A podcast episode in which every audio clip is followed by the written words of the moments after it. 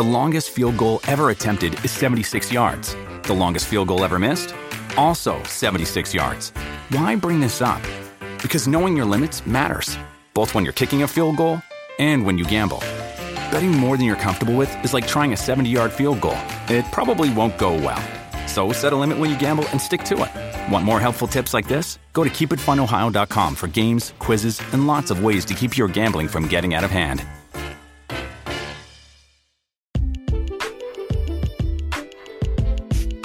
Welcome to the AI Hustle Podcast, the podcast where we break down the latest in AI news, tools, and interview experts helping you hustle and do more using AI. If you've been following the podcast for a while, you'll know that over the last six months, I've been working on a stealth AI startup. Of the hundreds of projects I've covered, this is the one that I believe has the greatest potential. So today I'm excited to announce AI Box. AI Box is a no code AI app building platform paired with the App Store for AI that lets you monetize your AI tools. The platform lets you build apps by linking together AI models like ChatGPT, Midjourney, and 11 Labs.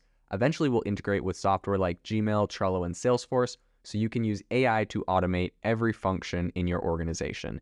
To get notified when we launch and be one of the first to build on the platform, you can join the waitlist at AIbox.ai. The link is in the show notes.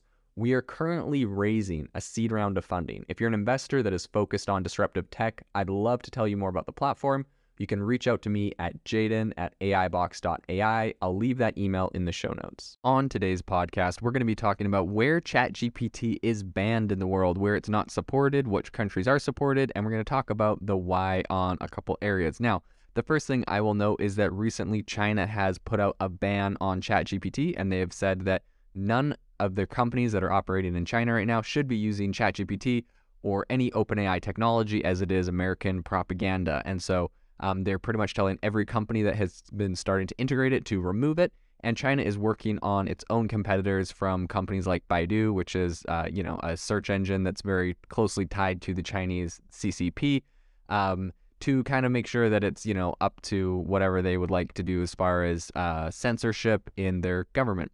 So that's obviously one of the really big areas that uh, and places that have banned ChatGPT. But on the podcast today, we're going to talk about some of the other areas that are lesser known and some reasons why. So, I think you know if people heard that like China, Iran, North Korea, Venezuela, Belarus, uh, Russia, those countries are uh, banning or don't have ChatGPT, that wouldn't be very surprising. But there's actually a whole list of other countries. So ChatGPT actually publishes a list of countries that um they just say are supported by them, and then pretty much what you can do is taking that list, you can extrapolate which countries are not supported by ChatGPT. So they don't necessarily say like what countries they're banned in or they don't uh, they don't you know have their uh, access to, but countries that are not currently on their supported list include Afghanistan. That makes sense. Uh, given everything that has happened there recently with the Taliban taking over control of government. Uh, Belarus, which, if you don't know, is a country very closely tied to Russia. They, you know, uh, famously allowed Russia to bring all of their tanks and weapons in for their invasion of Ukraine. So um, that would make sense. You know, I, I, believe there's probably sanctions tied to Belarus like there are tied to Russia.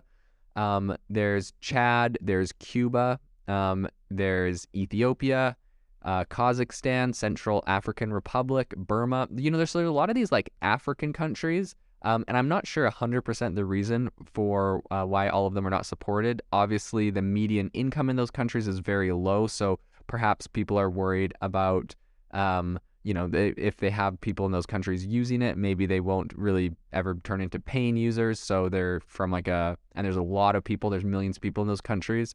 So maybe they're worried from a, from the standpoint of, you know, making money in the, in the long run. Um, so that is kind of interesting. And but that being said, you know, Nigeria it is supported in Nigeria, and that is a, a very popular, a very populated African country. So it's not like a ban straight across or unsupported straight across all African countries, regardless of their economic status. It's it's kind of specific ones. So that's kind of interesting. There's also Nepal that's not supported, um, Micronesia, the Marshall Islands. There's a lot of these like smaller island countries, and to be honest, a lot of those people might be able to just get it um, they're just not going through the work of listing out every single small island country.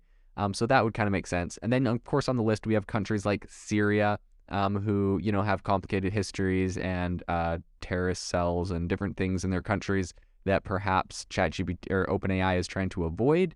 Um, and an interesting country on the list uh, that is not supported is Ukraine. So some people are speculating um, you, they're not putting Ukraine on the war just because, or Ukraine on support for ChatGPT just because it's such a highly politicized uh, country right now. They're in the middle of a war, um, and they uh, are worried about I don't know different types of content that could be produced, misinformation spread around the war or something like that. So that is that is kind of interesting. Um, but uh, then again, you have other countries that are make a little bit more sense. Venezuela, a lot of sanctions from the U.S. on Venezuela. You have Yemen, who's currently um, embroiled in some a lot of civil unrest, and I think you know when you look at it, it's a lot of these countries that have um, civil unrest. And I think that they might be worried people are going to be using it to generate misinformation or kind of do reporting on the war and the war efforts in those countries. And so I, I perhaps for that reason have kind of opted to not necessarily support those places. So, all in all, it's really interesting. It's going to be interesting to see how this continues to roll out if more countries decide to ban ChatGPT. Um, to, at the moment, you know, we're mostly just seeing a lot of authoritarian kind of uh, countries that are banning, making more moves to ban, and then ChatGPT and OpenAI are just not being supported in a lot of countries with conflict. So it'll be interesting to see how that plays out if perhaps a new country enters into conflict, if they stop support for that country, and to see kind of how that plays out in the future. If you are looking for an innovative and creative community of people using ChatGPT, you need to join our ChatGPT creators community. I'll drop a link in the description to this podcast. We'd love to see you there where we share tips and tricks of what is working in ChatGPT. It's a lot easier than a podcast as you can see screenshots, you can share and comment on things that are currently working. So if this sounds interesting to you, check out the link in the comment. We'd love to have you in the community. Thanks for tuning in to the AI Hustle podcast. If you could do us a massive favor, we would really, really appreciate it if you could leave us a review wherever you get your podcast. This helps people find the podcast, it helps people know this is a good place to go, and we would really, really appreciate it as it helps us continue to bring on incredible guests and share incredible content for you to listen to.